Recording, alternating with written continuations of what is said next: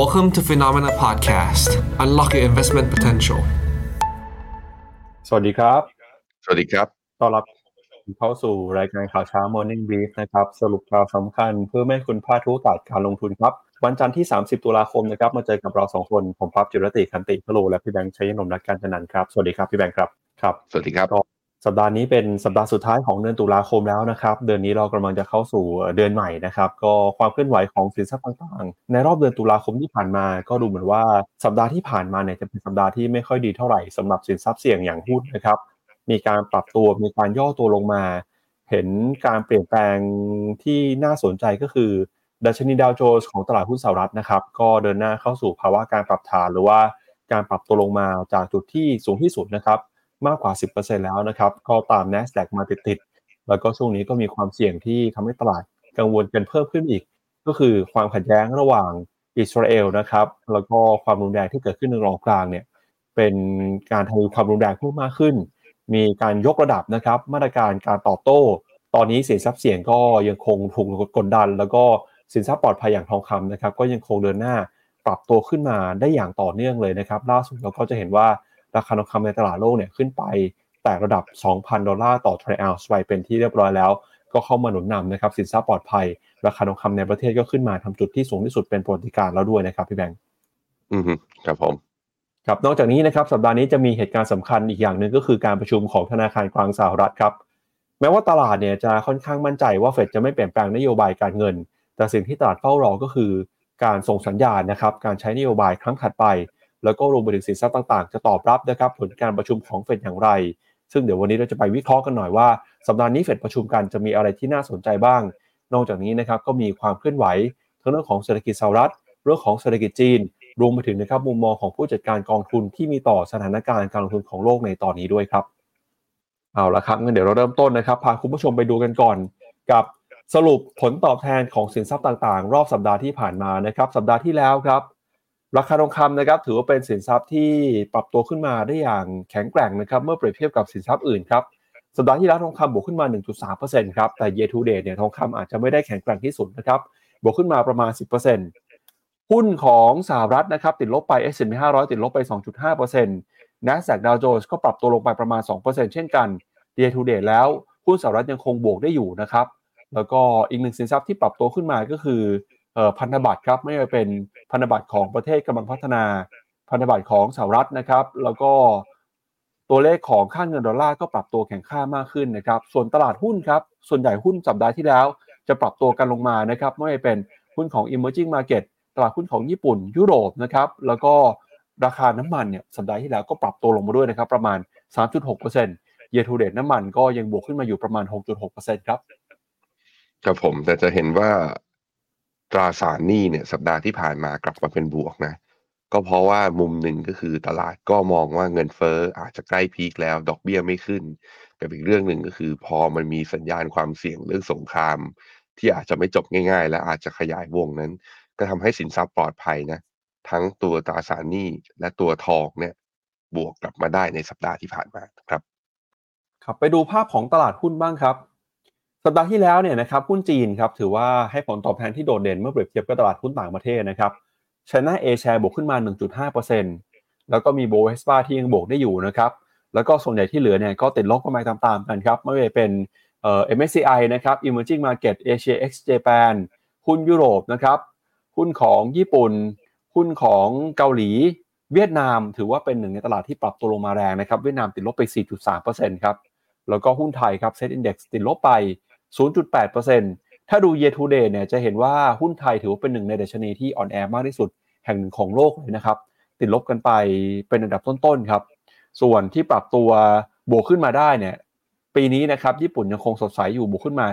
18%หุ้นในกลุ่มเทคโนโลยีของสหรัฐอเมริกาดัชนี NASDAQ นะครับบวกขึ้นมา 20.8%แล้วก็เวียดนามนะครับแม้ว่าสัปดาห์ที่แล้วจะติดลบไป 4%แต่ year to date เวียดนามยังบวกได้ประมาณ 5.3%ครับอืมครับผมสำหรับเซตเนี่ย จะบอกว่าแย่ที่สุดในโลกก็อาจจะพอได้ เพราะว่าถ้าดูจากกราฟนี้เนี่ยดัชนีหุ้นทุกตัวนะ year to date แล้วเซ็ตลบไป 16.8%เหลืออีกไม่ถึง 4%ดีก็จะกลายเป็นเข้าสู่การปรับฐานก็คือลบมากกว่า 20%นั่นเองต้องคอยดูกัน ซึ่งหลาย ๆ ตลาดนะครับในช่วงจากการที่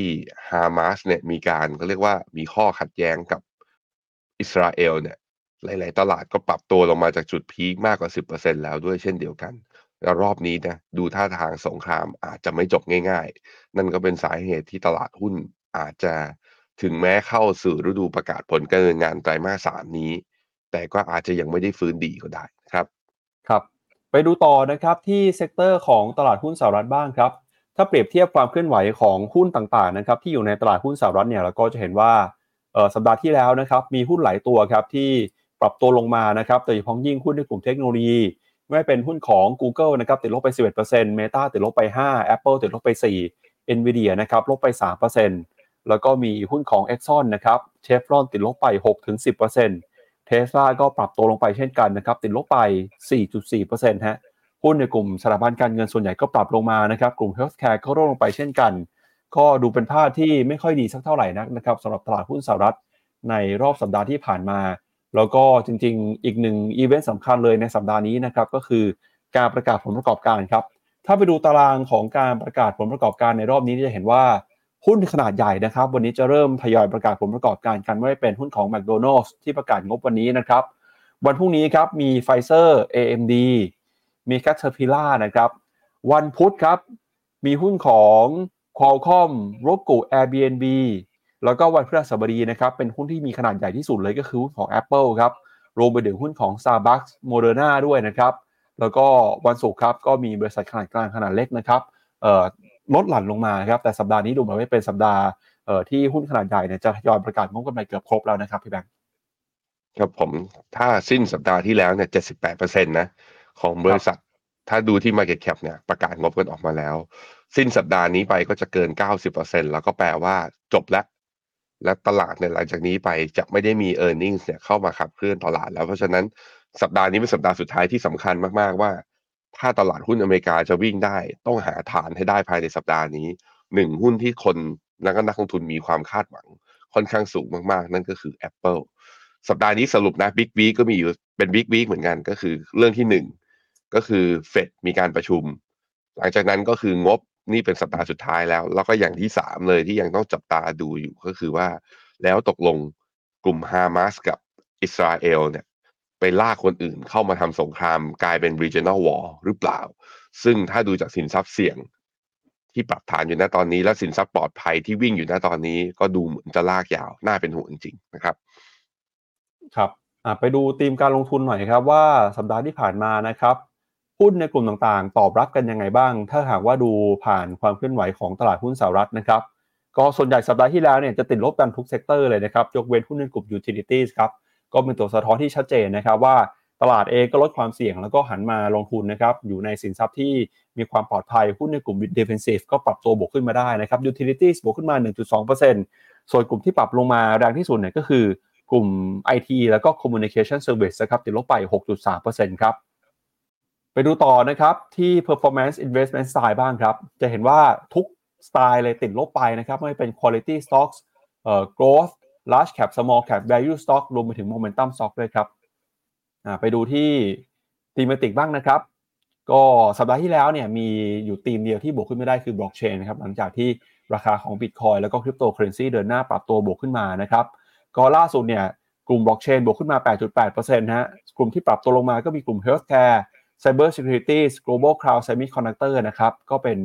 ความเคลื่อนไหวที่เกิดขึ้นสำหรับราคาคริปโตเคอเรนซีที่สัปดาห์ที่แล้วถือว่าค่อนข้างโดดเด่นนะครับเดี๋ยวเราไปดูราคาของคริปโตเคอเรนซีที่อัปเดตกันหน่อยนะครับว่าในรอบสัปดาห์ที่ผ่านมาราคาเป็นยังไงบ้างครับ ก็จะเห็นว่าตอนนี้เนี่ยราคาบิตคอยนะครับซื้อขายกันอยู่ที่ 34,518 ดอลลาร์ต่อ1บิตคอย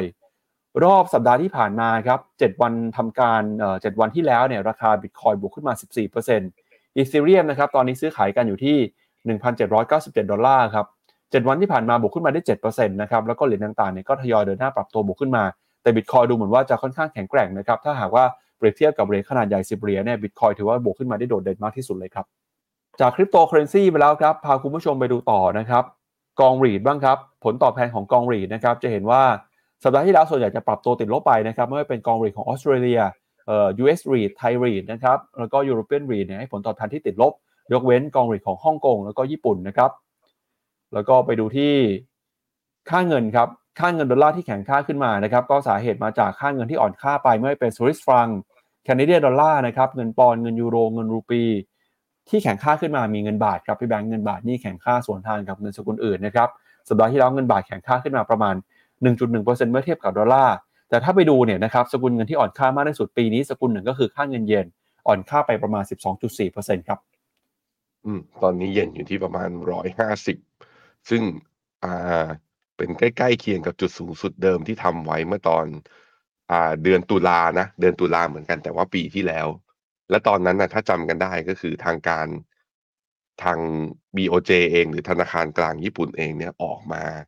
บอกว่าอาจจะใช้ทุนสำรองของตัวเองเนี่ยเข้าไปแทรกแซงค่าเงิน เพื่อไม่ให้อ่อนค่ามากเกินไป รอบนี้เราไม่เห็นสัญญาณนั้นนะเราไม่เห็นสัญญาณนั้นอะก็ว่ากันไปนะครับ ผมพาไปดูตลาดเช้านี้เร็วๆแป๊บเดียวพี่ปับ๊บนะฮะเอ่อตลาดหุ้นของทางฝั่งเอเชียเช้านี้เปิดมาแล้วนิเคอิลบนะ ลบอยู่ 1.29%แต่ว่าโทปิกส์เนี่ย หรือว่าตัวดัชนีตัวใหญ่ไอตัวตัวภาพรวมทั้งตลาดเนี่ย ลบ 0.76 แสดงให้เห็นว่าหุ้นตัวใหญ่ Big Cap ของข้างในญี่ปุ่นเนี่ยปรับตัวลงแรงกว่า ในขณะที่คอสปีเปิดมาแล้วเช้านี้ไม่ลบตามตลาดหุ้นญี่ปุ่นนะ แต่ก็บวกได้ไม่ถึง 1 จุด หรือคิดเป็นเพียง0.01%เพียงเท่านั้นนะครับ ตามมาด้วยไต้หวันเปิดหรือยัง ไต้หวันยังไม่เปิดอะตัวอื่นยังไม่เปิดเดี๋ยวรอกันอีกสักแป๊บหนึ่งแล้วเดี๋ยวเราค่อยมานั่งไล่ดูตลาดเอเชียกันว่า ย่อตามตลาดหุ้นอเมริกาเมื่อคืนนี้หรือเปล่านะครับ ไปดูที่ผลตอบแทนของพันธบัตรรัฐบาลบ้างนะครับ ก็จะเห็นว่าสัปดาห์ที่แล้วเนี่ย bond yield ยังคงเดินหน้า ปรับตัวขึ้นมาอย่างต่อเนื่องเลยนะครับ พอ bond yield ปรับตัวขึ้นมาก็เป็นสาเหตุที่ทำให้ตลาดหุ้นเอ่อ perform ไม่ไหวนะครับ ถูกปรับตัวแรงกดดันติดลบลงไปครับ โดยบอลยูสหรัฐนะครับ ก็อะสัปดาห์ที่แล้วเอ่อสัปดาห์ที่แล้วนี่ติดลบนะฮะติดลบไป 7.9%ครับ แล้วก็อือฮึเอ่อบอลยูของไทยก็ก็ย่อลงมาด้วยเช่นกันนะครับพี่แบงค์ อะอย่างที่บอกไปก็คือว่าตลาดเริ่มกังวล ว่ามันจะมีความเสี่ยงว่าสงครามจะลุกลามไหมจะชะเอ่อมันจะทำให้เศรษฐกิจโลกชะลอหรือเปล่า ตราสารหนึ่งที่มันทำหน้าที่นี้ในการแบบว่าคุ้มภัยได้ดีก็คือตราสารหนี้ มันจึงมีฟันฟลอนไหลเข้ามาลงทุนนะฮะอะมาดูที่หน้าจอผม บอลยิวสองปีตอนเนี้ยลงมาต่ำเทรดต่ำกว่าเส้นค่าเฉลี่ยห้าสิบวันอีกครั้งหนึ่ง ตอนนี้อยู่ที่ห้าจุดศูนย์สองเก้าเปอร์เซ็นตนะครับ ในขณะที่บอลยิวสิบปีเนี่ยก็ไม่ผ่านห้าเปอร์เซ็นขึ้นไปนะ ตอนนี้ที่ประมาณสี่จุดแปดหกก็ตอนนี้โอกาสที่เฟดจะคงดอกเบี้ยในวันที่หนึ่งพฤศจิกายนนี้นะ ขึ้นมาเกือบเกือบร้อยเปอร์เซ็นต์ละเก้าสิบเก้าเปอร์เซ็นก็แปลว่าครั้งนี้คงดอกเบี้ยแน่ๆ แล้วตลาดอาจจะมองอย่างนี้ เขามองว่าโอ้ถ้าสงครามลุกลามบานปลายและยืดเยื้อ ถ้าเศรษฐกิจโลกส่งผล ถ้าอย่างนี้เฟดก็คงขึ้นดอกเบี้ยไม่ได้สิ แสดงว่าตราสารหนี้ตอนนี้ อยู่ในจุดที่ ราคาเนี่ยเหมาะสมแล้ว ดอกเบี้ยกำลังพีคแล้วเพราะนั้นฟันฟลอกำลังจะไหลเข้าตราสารหนี้อีกครั้งหนึ่งนะครับนั้นคุณแวนดี้ถามเข้ามาพอดีเลยว่าแล้ว global bond ควรเข้าเมื่อไหร่ ผมคิดว่าจุดที่น่าเข้าก็คือตอนช่วงช่วงเวลานี้แหละนะฮะเพราะฉะนั้นใครที่แบบว่าจะลงทุนในกองทุนที่ไปลงทุนกับ Master Fund ที่เป็นกองทุน global bond นะไม่ว่าจะเป็น PIMCO GAS Income ผ่านกองอย่าง UGIS แบบเนี้ยผมคิดว่า น่าจะเริ่มเห็นจุดที่เป็นเขาเรียกว่าสวิสปอตมากขึ้น เข้าน่าสามารถเข้าลงทุนณตอนนี้ได้เหมือนกันครับ ครับอีกหนึ่งสินทรัพย์ที่น่าสนใจก็คือราคาทองคำในประเทศครับพี่แบงค์เช้านี้เนี่ยราคาทองคำนะครับ ซื้อขายกันอยู่ที่สามหมื่นสี่พันหนึ่งร้อยห้าสิบเจ็ดบาท ถ้าหากว่าดูจากการคำนวณของเว็บไซต์ phenomena.com/go นะครับราคาทองคำจากสมาคมค้าทองเนี่ยวันทำการที่ผ่านมาปิดไปที่ 34,200 บาทต่อหนึ่งบาททองคำครับ ก็ถือว่าเป็นราคา all time high นะครับ เป็นจุดที่สูงที่สุด เป็นประวัติการของทองคำเลยทีเดียวฮะ เราไม่เคยเห็นราคาทองคำในประเทศสูงเท่านี้มาก่อนเลยนะครับ ก็มีหลากหลายปัจจัยหลากหลายเหตุผลนะครับ ทั้งจากราคาทองในตลาดโลกที่ปรับตัวขึ้นมา รวมไปถึงนะครับ ค่าเงินบาทที่อ่อนค่าเนี่ยก็เข้ามาช่วยหนุนนำนะครับทำให้ราคาทองปรับตัวขึ้นมาทำจุดสูงสุดใหม่เป็นประวัติการครับ อือฮึใช่ครับคำถามคือแล้วทองยังน่าเข้าอยู่ไหม อะมาดูที่กราฟฮะการดีดขึ้นมาวันเดียวนะอีก 21.5 เหรียญต่อทรอยออนซ์ของเมื่อวันศุกร์ที่ผ่านมาของราคาทองเนี่ยทำให้ทองค่อนข้าง confirm ว่าทะลุ 61.8 แล้วแหละ ค่อนข้างชัดเจน เพราะฉะนั้น high เดิมที่เป็นไส้เทียนนะ intraday high ของวันที่ 4 พฤษภาเนี่ย ทองตอนนั้นทำจุดสูงสูงสุดที่ 2,081 ก็คือมีอัพไซด์จากนี้อีก 80 80 เหรียญก็อาจจะมีโอกาสไปต่อ แต่ผมคิดว่าก็ต้องระมัดระวังแล้ว คือตรงเนี้ยจะหวังว่ามันจะไปจนสุดทางจนถึง 2,080 หรือไปทะลุหรือเปล่า ตอบไม่ได้เลย แต่ว่าถ้าดูจากโอกาสจากฟิบเบอร์นัชชียังมีโอกาสขึ้นอยู่ เพราะฉะนั้นก็ระมัดระวังในการเทรดด้วยละกัน มีมีคุณดีลนะเขาบอกว่ายูจิสเนี่ยบอกหน้าเข้ามาตั้งแต่ต้นปีใช่ เพราะว่าตั้งแต่ต้นปีเนี่ย ตลาดคาดการณ์ว่าเฟดจะชะลอการขึ้นดอกเบี้ย แต่ปรากฏว่านะ ก็คือสัญญาณเงินเฟ้อลงช้ากว่าที่คาด ก็เลยทำให้บอลยูเนี่ยยังค้างอยู่ที่ระดับสูงแบบนี้ มันจึงทำให้ผลตอบแทนเนี่ยยังคือมันยังไม่เข้าทางตัวตราสารหนี้ย่างที แต่มันไม่ได้เข้าทางต้นปี มันไม่ได้แปลว่าเราควรจะเลิกซื้อสินทรัพย์นั้นแล้ว เรายังมองว่ามีโอกาสในการลงทุนในตัวกองทุนตราสารหนี้เพื่อการกระจายความเสี่ยงและคาดหวังผลตอบแทนระยะยาว มากกว่าแค่ถือแบบถือแบบสามเดือนหกเดือนไม่ใช่นะ ตราสารหนี้ควรถือและกระจายความเสี่ยงและคาดหวังผลตอบแทนให้ยาวกว่านั้นนะครับ ครับงั้นเดี๋ยวเรามาดูกันนะครับ กับประเด็นใหญ่เรื่องแรกของเราในวันนี้นะครับ ก็คือ ความคืบหน้าของสถานการณ์สงครามระหว่างอิสราเอลกับกลุ่มฮามาสล่าสุดที่ความยืดเยื้อดูเหมือนว่าจะทวีความรุนแรงมากขึ้นนะครับว่าจะมีเสียงออกมาคัดค้านจากในระดับโลกก็ตามครับ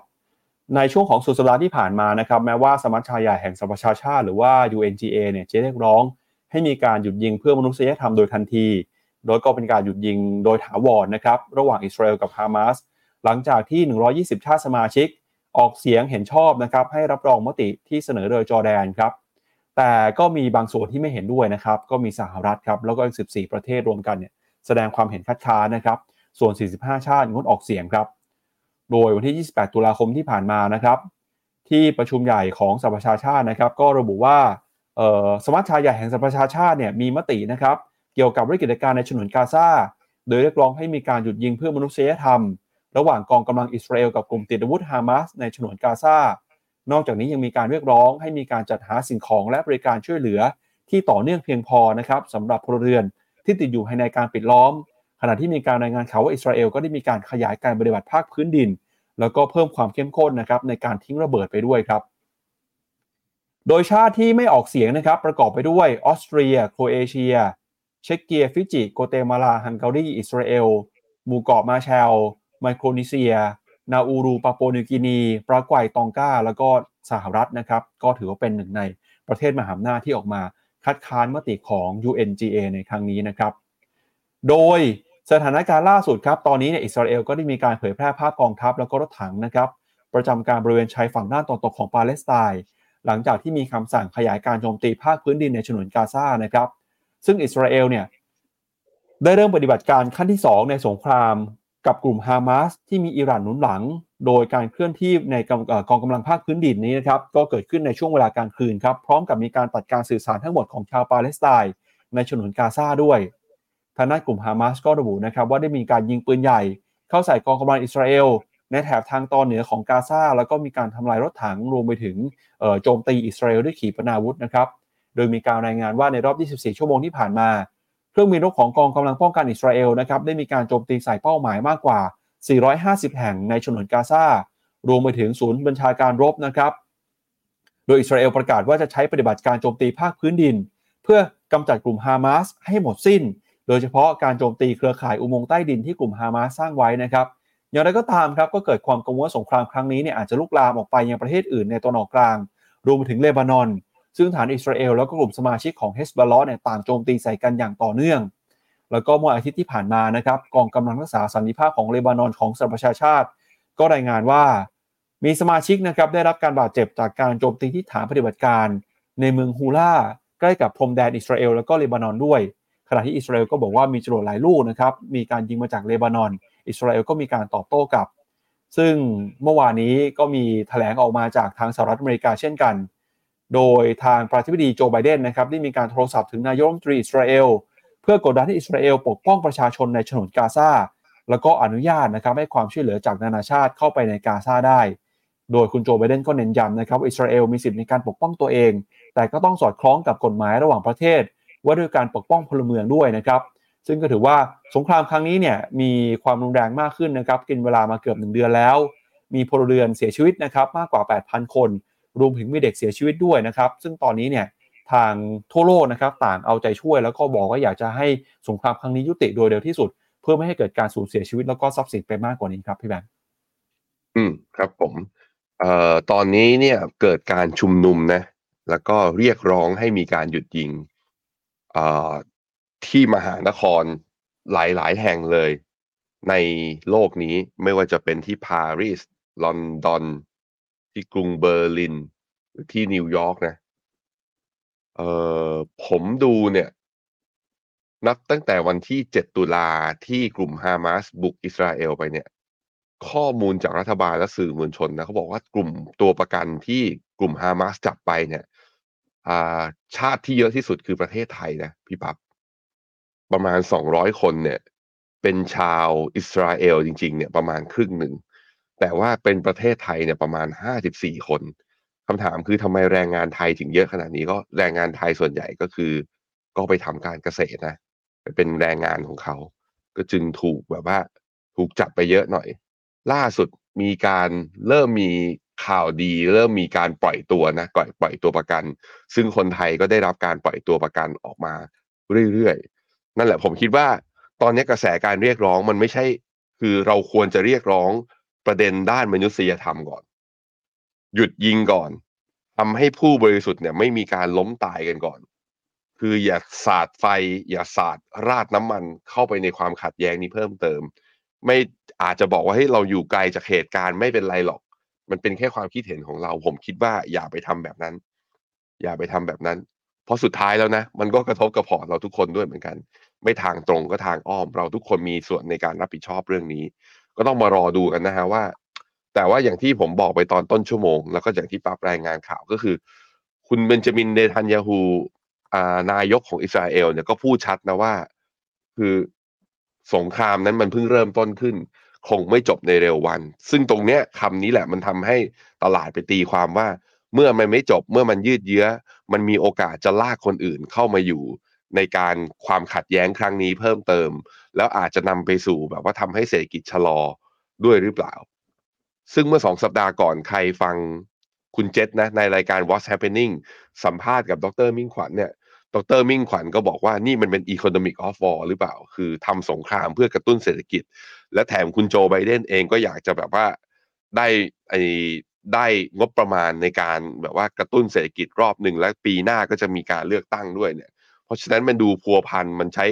conspiracy และทฤษฎีสมคบคิดอย่างนี้ มันก็พอได้ด้วยเช่นเดียวกัน เพราะฉะนั้นก็ต้องระมัดระวังในพอจริงเพราะต้องขอโทษไว้ก่อนล่วงหน้าเลยว่า ที่คาดหวังว่าไตรมาสสี่จะเป็นไตรมาสที่ดี พอมันเจอเหตุการณ์เรื่องนี้มาแล้วเนี่ยมันห้าสิบห้าสิบจริงๆนะทุกคนครับผม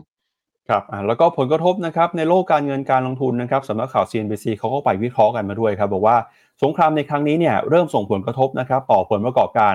ของบริษัทจดทะเบียน แล้วก็กระทบต่อหุ้นที่อยู่ในตลาดหุ้นแล้วนะครับ โดยล่าสุดเนี่ยสงครามที่เกิดขึ้นมานะครับ ก็ได้ทำการเปลี่ยนแปลงแนวโน้มของบริษัทนะครับ เข้ามากระทบทุกอย่างตั้งแต่เรื่องของการใช้จ่ายด้านโฆษณา ไปจนถึงการท่องเที่ยวแล้วก็ supply chain ด้วยนะครับยกตัวอย่างเช่นสายการบิน United Airlines ครับซึ่งเป็นหนึ่งในสายการบินที่มีเที่ยวบินเนี่ยอยู่ในพื้นที่หรือว่าใกล้เคียงกับพื้นที่ที่มีความขัดแย้งนะครับ ก็บอกว่า สายการบินเนี่ยต้องมีการเปลี่ยนแปลงเที่ยวบินนะครับ ไม่ว่าจะเป็น United Airlines Delta Airlines American Airlines ต้องรีบเปลี่ยนตารางบิน เพื่อหลีกเลี่ยงความขัดแย้ง ไม่ให้กระทบกับเส้นทางการบินนะครับขณะที่สายการบิน El Al ของอิสราเอลก็บอกว่าบริษัทเนี่ยต้องทำการบินในวันสำคัญของออชาวยิวนะครับเป็นครั้งแรกในรอบ 40 ปี เพื่อพาทหารกองหนุนในต่างประเทศเนี่ยกลับเข้ามาในประเทศ ซึ่งปกติแล้วในช่วงที่เป็นวันหยุดเนี่ยสายการบินเหล่านี้ก็จะมีเที่ยวบิน ที่ไม่เท่ากับสถานการณ์ปกตินะครับ นอกจากนี้อุตสาหกรรมท่องเที่ยวนะครับไม่ว่าเป็นสงครามหรือว่าบริษัทที่เกี่ยวข้องเนี่ยก็ได้รับผลกระทบด้วยเช่นกันครับ ในฝั่งของ Royal Caribbean นะครับซึ่งเป็นบริษัทเรือสำราญบอกว่าเที่ยวบินเดินเรือประมาณ 1.5%ของ Royal Caribbean เนี่ยมีแผนการเดินทางไปยังอิสราเอลซึ่งพอเกิดเหตุการณ์นี้ทำให้แผนการดังกล่าวต้องยกเลิกไปนะครับแล้วก็จะกระทบกับรายได้ของธุรกิจด้วย บริษัทเทคโนโลยีครับก็บอกว่า ความขัดแย้งในครั้งนี้กระทบต่อแรงงานและการใช้จ่ายด้านโฆษณารวมไปถึง supply chain นะครับอย่าง Snap เองก็บอกว่าไตรมาสล่าสุดเนี่ยพบว่ามีการระงับการใช้จ่ายโฆษณาจากแคมเปญจำนวนมากเกิดขึ้นทันที หลังจากเกิดสงครามขึ้น ก็จะฉุดรายได้จนถึงไตรมาสปัจจุบันนะครับแล้วก็แม้ว่าบริษัทกลับมาโฆษณาแล้วเนี่ยก็จะมีการเปลี่ยนแปลงของแผนการโฆษณาด้วยนะครับอ่าส่วน Meta ครับ Meta บอกว่าเห็นการใช้จ่ายในโฆษณาซบเซาลงตลอดไตรมาสนี้เช่นกัน ซึ่งสัมพันธ์กับช่วงที่เกิดความขัดแย้งนะครับแล้วบอกว่าสิ่งนี้สะท้อนถึงความไม่แน่นอน และความผันผวนที่เกิดขึ้นในอนาคต นอกจากนี้นะครับ ธุรกิจที่ได้รับอนนิสงส์จากสงครามครั้งนี้ก็คือธุรกิจด้านอาวุธครับ โดยผู้ผลิตกระสุนปืนใหญ่นะครับของสหรัฐครับ General Dynamics ออกมาบอกว่าบริษัทเนี่ยได้มีการผลิตกระสุนปืน เพื่อตอบสนองสงครามเพิ่มมากขึ้น ตั้งแต่ที่เกิดเหตุการณ์สงครามในยูเครนแล้วนะครับ แล้วก็ตอนนี้บริษัทเนี่ยก็เพิ่มกำลังการผลิต เพิ่มมากขึ้นจากในช่วงสงครามยูเครนไปอีกนะครับแล้วบริษัทก็บอกว่าสถานการณ์นี้เนี่ยมีการสร้างแรงกดดันนะครับทำให้ความต้องการในการใช้อาวุธเพิ่มมากขึ้น เพราะฉะนั้นนะครับสงครามที่ยืดเยื้อก็จะส่งผลกระทบนะครับต่อเศรษฐกิจ แล้วก็ส่งผลกระทบต่อผลประกอบการของบริษัทจดทะเบียนด้วยครับพี่แบงค์อือฮึครับผม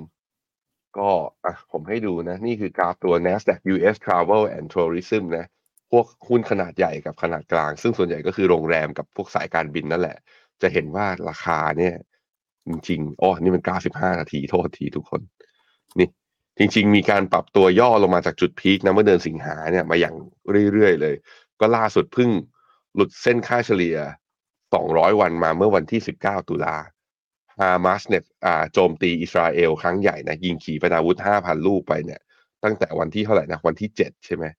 ตอนวันที่ 7 ตอนนั้นก็นั่นแหละ ตลาดก็มีการย่อและการปรับฐานลงมา หุ้นอีกตัวหนึ่งที่อยากให้ดูคือล็อกฮี d มาตินพี่ปักเนี่ยสัญญาณการเด้งมันชัดเจนมากเลย คือล็อกฮี d มาตินเนี่ย บวกเอาวันที่ 9 ตุลาคือกลุ่มฮามาสเนี่ย ยิงขีปนาวุธ 5,000 ลูกไปเมื่อวันเสาร์วันที่ 7 พอตลาดเปิดมาวันที่ 9ปุ๊บบวกวันเดียว 8.9%แล้วตรงอ่าขึ้นไปปิดที่ราคา 436 เหรียญ ตอนนี้ 443 เหรียญ คือนับตั้งแต่วันนั้นมา คือล็อกฮี d มาตินเนี่ย เป็นขาลงมาตลอดนะ นับตั้งแต่เดือนเมษาลงมาต่อเนื่องเลย แล้วก็เนี่ยราคาก็ดีดกลับขึ้นมา แล้วตอนประกาศงบออกมา เมื่อวันที่ 17 ตุลาที่ผ่านมาเนี่ย งบออกมาเนี่ย ก็ออกมาดีกว่าที่ตลาดคาดด้วย ฉะนั้นมันก็เนี่ย ก็มีคนที่ได้ประโยชน์ แต่คนที่ได้ประโยชน์แบบนี้ผมไม่ค่อยสนับสนุนนะ ส่วนตัวผมก็ไม่ได้ซื้อ แล้วก็ไม่ได้ลงทุนอะไรในหุ้นล็อกฮี d มาตินเหมือนกันนะครับ ครับ เอาละครับไปดูต่อครับที่สถานการณ์เรื่องของค่าเงินดอลลาร์นะครับเราก็จะเห็นว่า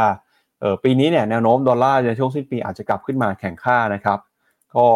หลังจากที่นักลงทุนครับตอนนี้เขามาเก็งกำไรกันเรื่องของค่าเงินนะครับทำให้ตอนนี้ค่าเงินดอลลาร์ก็เดินหน้าแข็งค่าขึ้นมาอย่างต่อเนื่องเลย ปกติแล้วในช่วงสิ้นปีเนี่ยมันจะเป็นช่วงของ seasonal ครับที่ค่าเงินดอลลาร์มักจะอ่อนค่า โดยมีสาเหตุสำคัญนะครับ ก็มาจากการที่ช่วงสิ้นปีก็มีการค้าขาย เงินในสหรัฐเนี่ยก็จะไหลออกนะครับไปซื้อสินค้าต่างๆ มากขึ้น รวมไปถึงนะครับช่วงสิ้นปีเนี่ยนักลงทุนก็มีการปิด book นะครับ แล้วก็มีการลงทุนนะครับในสินทรัพย์เสี่ยงมากขึ้นทำให้ค่าเงินดอลลาร์ก็อ่อนค่าไป แต่สำนักข่าวบลูเบิร์กเขาวิเคราะห์แบบนี้ครับเขาบอกว่าปีนี้เนี่ยปัจจัยด้าน seasonal ของค่าเงินดอลลาร์อาจจะไม่เกิดขึ้นนะครับค่าเงินดอลลาร์มีแนวโน้มแข็งค่าขึ้นมาสวนทาง มีสาเหตุมาจากหนึ่งเลยก็คือเรื่องของการใช้นโยบายการเงินนะครับที่ ธนาคารกลางสหรัฐ ยังคงส่งสัญญาณใช้นโยบายการเงินเข้มงวดต่อไป ด้วยการเดินหน้าปรับขึ้นอัตราดอกเบี้ยนะครับเพื่อเอาเงินเฟ้อลงมาสู่เป้าหมาย 2%ให้ได้ กับ 2 ครับก็คือเศรษฐกิจสหรัฐที่ตอนนี้ยังคงเดินหน้าเติบโตได้อย่างแข็งแกร่ง สะท้อนจากตัวเลขเศรษฐกิจที่เติบโตได้ดี GDP ไตรมาสที่3นะครับสูงกว่าคาด แล้วก็การจ้างงานยังคงเติบโตขึ้นมา อัตราการว่างงานปรับตัวลดลงไปนะครับ แล้วก็ตัวเลขเงินเฟ้อเนี่ยยังคงมีแนวโน้มอยู่สูง เศรษฐกิจสหรัฐที่ส่งสัญญาณร้อนแรงนะครับก็จะเป็นตัวที่เข้ามาหนุนนำทำให้ค่าเงินดอลลาร์แข็งค่ามากขึ้นไปอีก นอกจากนี้นะครับก็มีประเด็นเรื่องของสงคราม ความเสี่ยงความขัดแย้ง ที่ยังคงทวีความรุนแรงมากขึ้นนะครับส่งผลทำให้มีแนวโน้มว่าปีนี้เนี่ยทุกๆ ปีที่ดอลลาร์จะอ่อนค่าไป แต่ปีนี้อาจจะสวนทางนะครับค่าเงินดอลลาร์อาจจะกลับขึ้นมาแข็งค่า แล้วก็กระทบนะครับต่อทิศทางความผันผวนของตลาดเงินก็ได้ครับ อันนี้ก็เป็นมุมมองเป็น บทวิเคราะห์นะครับจากบูเบิร์กที่เขาบอกว่าปีนี้ให้ระวังให้ดี เงินดอลลาร์อาจจะไม่อ่อนค่าเหมือนทุกปีครับ มาดูฮะกราฟของค่าเงินดอลลาร์เนี่ยก็ดอลลาร์เนี่ยมีอ่อนค่าลงมาเมื่อวันเมื่อวันจันทร์ที่ผ่านมานะ แต่ก็ดีดกลับมาแข่งค่าทั้งสัปดาห์เลย แล้วก็ปิดยืนเหนือเส้นค่าเฉลี่ย 20 วันอีกครั้งหนึ่งล่าสุดเช้านี้อยู่ที่ 106.6 ก็ดีดกลับมาแข่งค่ายรอบหนึ่งผมคิดว่า ก็ถ้าเอาระยะสั้น ๆ เลยเนี่ยก็มีอีกหนึ่งเหตุผลนั่นก็คือว่า อสงครามมันมีโอกาสลุกรามบานปลายนะ คิดถึงสินทรัพย์ปลอดภัยมันคิดถึงอยู่สองอย่าง ก็คือดอลลาร์กับทองคำนั่นเอง ดอลลาร์จึงได้อานิสงส์จากความต้องการครั้งนี้ด้วยนิดหน่อยนะครับ ครับไปดูแนวโน้มนะครับ การวิเคราะห์หน่อยครับว่าทางบูมเบิร์กเขามีข้อมูลหรือว่ามองอะไรเพิ่มเติมกับสถานการณ์ที่ค่าเงินดอลลาร์นะครับอ่อนค่าลงมาในช่วงนี้บ้างนะครับเดี๋ยวชวนพี่แบงค์ไปดูกันกับตัวเลขหน่อยครับว่าในช่วงปกติสิ้นปีเนี่ย ดอลลาร์มักจะอ่อนนะครับ แต่ปีนี้อาจจะแตกต่างกันไปอย่างช่วงของปี 2021 2022 ที่ผ่านมาเนี่ยโอ้โหตอนนั้นดอลลาร์นี่อ่อนค่ามา เดือนพฤศจิกานี่อ่อนค่าไปประมาณ5%นะฮะ4% 4.8%แล้วก็เดือนธันวานี่อ่อนค่าไป 1.8%แต่ภาพนี้ปีนี้อาจจะไม่เห็นแบบนั้นก็ได้นะครับอ่าโดยเฉพาะถ้าดูนับตั้งแต่ปี 2017 เนี่ย เดือนธันวาเนี่ยอ่อนค่าทุกปีนะ 17 18 19 20 21เนี่ยอย่างน้อยๆต้องมีแถวประมาณ1%ถึง2%รอบนี้ก็อาจเป็นไปตามที่วิแอร์บูมเบิร์กวิเคราะห์ ส่วนบูมเบิร์กเขาจะวิเคราะห์ถูกหรือวิเคราะห์ผิดเมื่อกี้เราให้เหตุผลไปแล้ว คุณก็ต้องพิจารณากันเอานะครับเดี๋ยวชวนพี่แบงค์ดูแนวโน้มค่าเงินดอลลาร์หน่อยนะครับ เมื่อเปรียบเทียบกับค่าเงินยูโรนะครับ ครับผมก็ตลาดเนี่ยให้ความเห็นว่าค่าเงินดอลลาร์เมื่อเทียบกับยูโรนะจะยังแข่งค่าอย่างต่อเนื่อง โดยที่มีโอกาสเห็นค่าเงินยูโรนะปีนู่นเลยปลายปี 2024 จะอยู่ที่ประมาณ 1.12 ปี 2025 อยู่ที่ 1.15อะโอ้โห ก็ส่วนหนึ่งผมคิดว่าเป็นสัญญาณเศรษฐกิจที่ทางฝั่งอเมริกาอาจจะฟื้นตัวและแข็งแรงนะ มี GDP ที่โกรธมากกว่าทางฝั่งยูโรโซนด้วยนะครับ ครับ ก็จากสถานการณ์นะครับ เศรษฐกิจที่เราบอกไปเนี่ยปัจจัยสำคัญเรื่องหนึ่งเลยก็คือการใช้นโยบายการเงินของธนาคารกลางสหรัฐนะครับ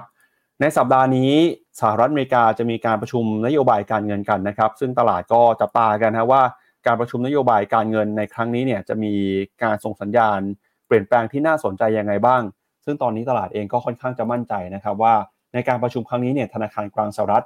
น่าจะยังคงอัตราดอกเบี้ยนโยบายไว้ไม่เปลี่ยนแปลงนะครับอยู่ที่ระดับ 5.25 ถึง 5.5% ซึ่งถือว่าเป็นอัตราดอกเบี้ยที่อยู่ในระดับสูงที่สุดในรอบกว่า 22 ปีนะครับแต่นั้นก็ตามประเด็นสำคัญที่จะมีการพูดคุยในครั้งนี้เรื่องหนึ่งเนี่ยก็คือ เรื่องของความแข็งแกร่งนะครับว่าเศรษฐกิจสหรัฐตอนนี้มีความแข็งแกร่งแค่ไหน หลังจากที่เราเห็นนะครับว่าตอนนี้ตัวเลขเนี่ยเเรื่องของการเติบโตเศรษฐกิจสหรัฐยังคงเดินหน้า ปรับตัวบวกขึ้นมาได้อย่างต่อเนื่องนะครับ ผ่านการจับจ่ายใช้สอยของผู้บริโภค แล้วก็การใช้เงินนะครับ การกู้ยืมเงิน หรือว่า การก่อสร้างบ้านตัวเลขต่างๆ เหล่านี้ยังคงเติบโตได้ดีนะครับ แล้วก็เมื่อสุดสัปดาห์ที่ผ่านมาเนี่ยก็เพิ่งจะมีการเปิดเผยตัวเลข PCE นะครับหรือว่าตัวเลขมาตรวัดเงินเฟ้อที่เฟดจะใช้พิจารณาในการกำหนดนโยบายการเงิน ล่าสุดเนี่ย personal consumption expenditure index นะครับออกมาครับปรับตัวขึ้นมาระดับ 0.3%นะครับเมื่อเปรียบเทียบกับช่วงเดียวกันของปีก่อนเป็นตัวเลขที่ใกล้เคียงกับที่ตลาดคาดไว้นะครับ แล้วก็ personal spending ครับ เห็นสัญญาณการปรับตัวขึ้นมา 0.7%นะครับซึ่งก็ถือว่าเป็นตัวเลขที่ดีกว่าที่ตลาดคาด โดยปกติแล้วเนี่ยธนาคารกลางสหรัฐเวลาเขาจะพิจารณานะครับเรื่องของการใช้นโยบายการเงิน ก็จะดูจากตัวเลขเศรษฐกิจไม่ว่าเป็น GDP ตัวเลขการจ้างงาน การจ้างงานนอกภาคการเกษตร แล้วก็ตัวเลขเงินเฟ้อรวมไปถึงตัวเลข PCE เป็นตัวเลขประกอบกันด้วยนะครับถ้าดูเทียบรายปีครับ PCE เนี่ยนะครับปรับตัวนะครับเติบโตขึ้นมา 0.7% ดีกว่าคาดนะครับ แล้วก็ถ้าหากว่าไปดู PCE ที่รวมราคาอาหารสดแล้วก็ราคาพลังงานเนี่ยโตขึ้นมา 0.4%นะครับ ก็ยังคงเห็นแนวโน้มนะครับการเติบโตที่ค่อนข้างดีของเศรษฐกิจสหรัฐนะครับ สิ่งที่จะเกิดขึ้นต่อไปก็คือหลังจากคงดอกเบี้ยในครั้งนี้แล้วในการประชุมครั้งถัดไปนะครับ ตลาดก็เริ่มให้น้ำหนักมากขึ้นว่ามีโอกาสที่ธนาคารกลางสหรัฐ จะส่งสัญญาณขึ้นดอกเบี้ยมากขึ้นแต่ก็ตามความน่าจะเป็นยังน้อยอยู่นะครับ แล้วก็ปีหน้าเนี่ย มีโอกาสที่ธนาคารกลางสหรัฐจะค่อยๆ ปรับลดอัตราดอกเบี้ยนโยบายด้วยเดี๋ยวชวนที่แบงค์ไปดูหน่อยฮะว่าตอนนี้ใน Fed Watch 2นะครับเขา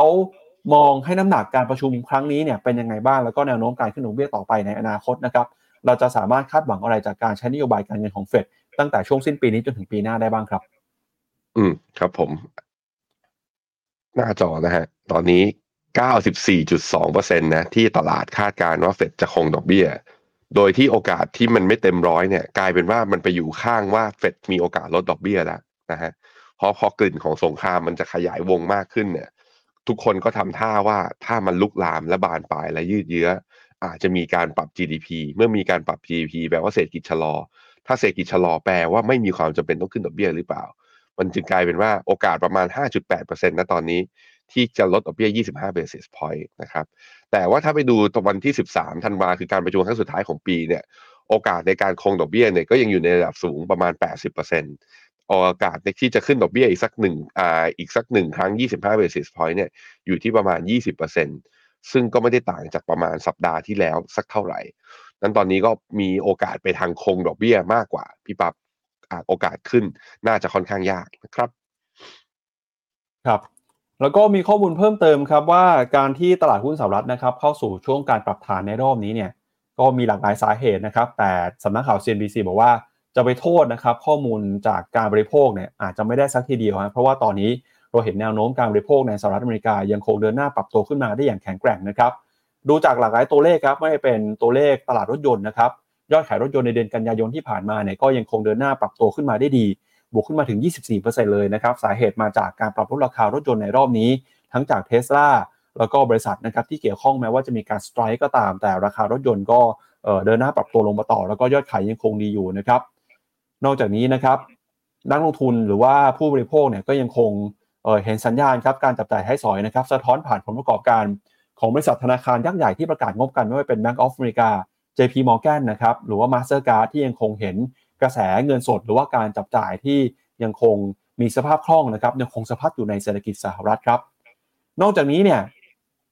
ในสายการบินครับธุรกิจสายการบินนะครับ ตอนนี้รายได้แล้วก็กำไรกำลังเดินหน้า ปรับตัวขึ้นมาอย่างต่อเนื่องเลยนะครับ ตอนนี้เนี่ยตัวเลขการท่องเที่ยวครับปรับตัวขึ้นมามากกว่าอัตรากำไรนะครับมาจินเนี่ยปรับตัวขึ้นมามากกว่าในระดับ 25%ผลมาจากการที่ ตอนนี้สายการบินสามารถควบคุมต้นทุนได้ดีขึ้นนะครับ แม้ว่าจะมีราคาน้ำมันสูงขึ้น แต่จะเห็นว่าดีมาหรือความต้องการในการท่องเที่ยวยังคงเดินหน้า ปรับตัวขึ้นมาอยู่นะครับ แล้วก็สินค้าต่างๆเนี่ยไม่ว่าเป็นพวกอุปกรณ์ อุปโภคบริโภค หรือว่าเครื่องใช้ไฟฟ้ายอดขายในสหรัฐก็ยังคงเห็นแนวโน้ม การเติบโตขึ้นมาได้ดี แล้วก็ในช่วงสิ้นปีแบบนี้นะครับบริษัทอีคอมเมิร์ซใหญ่อย่าง Amazon เนี่ยก็มีแผนครับที่จะจ้างพนักงาน พาร์ทไทม์นะครับเมื่อเพิ่มขึ้นมากกว่า 2 0 0 0 0 0 คนทีเดียว เพื่อที่จะรองรับนะครับในช่วงเทศกาลช่วงสิ้นปีที่จะมียอดขายจำนวนมหาศาล กลับเข้ามาในระบบอีคอมเมิร์ซนะครับอันนี้ก็ถือว่าเป็นข่าวที่สะท้อนให้เห็นว่าเศรษฐกิจนะครับของหลากหลายประเทศ โดยเฉพาะยิ่งในสหรัฐอเมริกาเนี่ยแม้ว่าตลาดหุ้นจะเข้าสู่ภาวะปรับฐาน แต่เศรษฐกิจจริงยังคงแข็งแกร่งอยู่ แล้วก็เดินหน้าเติบโตส่วนทางกับแรงเทขายที่เกิดขึ้นมาในตลาดหุ้นครับ สัปดาห์ที่แล้วตัว GDP ไตรมาสสามของอเมริกาประกาศออกมาที่ 4.9 นะ ถึงแม้จะน้อยกว่าที่อ่าไอตัว GDP now ของเฟดแอตแลนตาแต่ก็สูงกว่าที่นักวิเคราะห์คาด แล้วก็ตลาดก็คาดการณ์ว่า GDP ไตรมาส4เนี่ยก็น่าจะอยู่ที่ระดับยังไงก็เกินกว่า 2.5ถึง3%ความขัดแย้งของกลุ่มฮามาสกับอิสราเอลที่อยู่ที่ตรงตะวันออกกลางเนี่ย ยังไม่ได้ส่งผลทางตรงต่อการจับจ่ายใช้สอยของคนชาวสหรัฐ แต่ผมคิดว่าอาจจะเริ่มมีแรงกระเพื่อมบ้าง เพราะว่าพอมีผู้ชุมนุมประท้วง แล้วก็ออกมาเรียกร้องความสงบนะ หรือผู้ประชุมที่ผู้ออกมาประท้วงชุมนุมที่เลือกข้างเนี่ยออกมาเรื่อยๆเนี่ยอาจจะกระทบกับความเชื่อมั่นของคนในการออกมาจับจ่ายใช้สอยบ้างก็ได้นั้นประเด็นนี้มันยังต้องพิจารณากันในระยะยาวคงยังฟันธงไม่ได้ว่าเศรษฐกิจอเมริกาจะดีมากกว่านี้จะไปได้มากกว่านี้หรือเปล่า แต่ว่าถ้า ดูเฉพาะที่ผลการงานไตรมาสสามเนี่ย ผมคิดว่าก็มีงบบางตัวที่ออกมาแย่นะ แต่งบส่วนใหญ่นี่ออกมาคือ ยอดขายโตเมื่อเทียบกับไตรมาสก่อนหน้านี้กำไรโตเมื่อเทียบกับไตรมาสก่อนหน้านี้ แต่ตลาดอาจจะผิดหวังอยู่สองเรื่องคือ มันไม่ได้โตเท่าที่นักวิเคราะห์คาดจะมีบางตัว กับอีกอย่างหนึ่งก็คือว่าออกมาดีทั้งหมดทั้งสองอย่างนั่นแหละ แต่ไกด์เดสของผู้บริหารออกมาบอกว่า โอ้โหไตรมาสสี่เรายังเหนื่อยอยู่ หรือว่าปีหน้ายังเหนื่อยอยู่ ตลาดก็เลือกที่จะปรับฐานด้วยเช่นเดียวกัน ซึ่งก็เป็นที่มาที่ว่าทำไมตลาดหุ้นอเมริกาตอนเนี้ยถึงปรับฐานกันอยู่อะไปดูตลาดหุ้นอเมริกากันหน่อยฮะ S&P 500 เนี่ยอ่าสามวันทำการที่ผ่านมาแดงทั้งสามแท่งนะก็คือติดลบสามวัน แล้วก็หลุดเส้นค่าเฉลี่ยสองร้อยวันมาชัดเจน แล้วก็หลุดตัวฟิโบนัชชีห้าสิบเปอร์เซ็นต์ลงมาด้วย เพราะนั้นแนวรับถัดไปของตัว S&P 500เนี่ยอยู่ที่ฟิโบนัชชีสามสิบแปดจุดสองคือสี่พันจุดแถวสี่พันจุดจะมาดูกันครับว่ามีโอกาสเห็นไหม การที่ index ลงมาทำ low รอบนี้จะเห็นว่าทั้ง RSI และ MACD ทำ new low ต่อตามมาด้วย คือยังไม่มี bullish divergence สัญญาณการกลับตัวให้เห็น เพราะนั้นต้องรอกันไป ในขณะที่ตัว NASDAQ เนี่ย เมื่อวันศุกร์นั้นเก่งกว่า S&P และดาวโจนส์นะพยายามบวกกลับมาแล้วบวกได้ถึงเกือบเกือบหนึ่งเปอร์เซ็นทีเดียว มันก็ค่อนข้างชัดเจนก็คือสาเหตุเป็นเพราะว่าหุ้น Big Tech ที่อยู่ใน NASDAQ เนี่ยผลการงานออกมาเนี่ยมันดีกว่าค่าเฉลี่ยของบริษัทจดทะเบียนที่อยู่ในอเมริกา มันจึงทำให้ดัชนีตัวนี้เนี่ยยังสามารถบวกได้อยู่ ไปบวกตัวไหนได้บ้างเมื่อคืนวันอ่าเมื่อคืนวันศุกร์นะอเมซอนบวกไปหกเปอร์เซ็นต์ Facebook บวกไป 2.9 แล้วก็ Intel ฮะทุกคน Intel บวกไป9เปอร์เซ็นต์ คือไม่ได้บวกทุกตัว แต่ตัวที่บวกแรงก็เลยทำให้ตัว NASDAQ เนี่ยกลับมาบวกได้ ค่อนข้างชัดเจนนะว่าถ้าคุณอยากถือหุ้นยาวๆ เชื่อว่าสงครามถึงแม้ลุกลาม แต่ไม่น่าจะมีผลกระทบต่อตลาดหุ้นอเมริกามากนะัก การถือหุ้น Big Tech การถือหุ้นโกลด์ก็ยังน่าจะสร้างโอกาสผลตอบแทนทำผลตอบแทนได้ในระยะยาวครับครับไปดูอีกหนึ่งเรื่องครับก็คือเรื่องของความสัมพันธ์ระหว่างสหรัฐกับจีนนะครับที่ล่าสุดเนี่ยสัปดาห์ที่แล้วเรามีการรายงานข่าวกันบอกว่า ในช่วงของเดือนพฤศจิกายนนี้นะครับมีโอกาสที่ประธานาธิบดีสีจิ้นผิงเนี่ยจะเดินทางไปในสหรัฐอเมริกา แล้วก็จะมีโอกาสพบปะกันกับคุณโจไบเดนเพื่อหาทางพูดคุยแล้วก็เจรจาแก้ไขปัญหาความขัดแย้งนะครับอย่างไรก็ตามในช่วงสุดสัปดาห์ที่ผ่านมารัฐมนตรีว่าการกระทรวงต่างประเทศหวังอี้ของจีนนะครับก็เดินทางไปที่สหรัฐอเมริกา แล้วก็ได้มีการพูดด้วยนะครับคุณหวังอี้ก็บอกว่า เส้นทางการประชุมสุดยอดที่ซานฟรานซิสโกเนี่ยอาจจะไม่ราบรื่นนะครับหมายความว่าการประชุมสุดยอด ระหว่างสีจิ้นผิงกับโจไบเดนที่คาดว่าจะเกิดขึ้น ระหว่างการประชุมเอเปกที่ซานฟรานซิสโกในช่วงกลางเดือนหน้า อาจจะไม่เกิดขึ้นก็ได้นะครับคำกล่าวของคุณหวังอี้นะครับเกิดขึ้นหลังจากได้พบปะหารือกับเจ้าหน้าที่ด้านยุทธศาสตร์ของสหรัฐ ระหว่างการเยือนกรุงวอชิงตันครับโดยในช่วงไม่กี่วันที่ผ่านมา รัฐมนตรีหวังอี้เข้าพบกับประธานาธิบดีโจไบเดนแล้วก็เจ้าหน้าที่ระดับสูงของสหรัฐในกรุงวอชิงตันโดยตกลงที่จะทำงานร่วมกันนะครับเพื่อให้เกิดการประชุมทวิภาคีในครั้งนี้ อย่างไรก็ตามเจ้าหน้าที่ของสหรัฐแล้วก็จีนต่างก็พยายามจะใช้ความสามารถนะครับที่จะผลักดันให้เกิดการเจรจากัน หลังจากที่ความสัมพันธ์ของทั้งสองประเทศ ถดถอยลงมาอย่างรวดเร็วจากเหตุการณ์บอลลูนสอดแนมของจีน ที่ลอยข้ามน่านฟ้าของสหรัฐเมื่อต้นปี รัฐมนตรีหวังอี้ก็บอกว่า จีนและสหรัฐจำเป็นต้องกลับสู่บาหลีนะครับซึ่งหมายถึงว่าการพบกันครั้งสุดท้ายของสีจิ้นผิง และก็โจไบเดนที่บาหลีอินโดนีเซีย ในการประชุม G20 เมื่อเดือนพฤศจิกายนปีที่แล้ว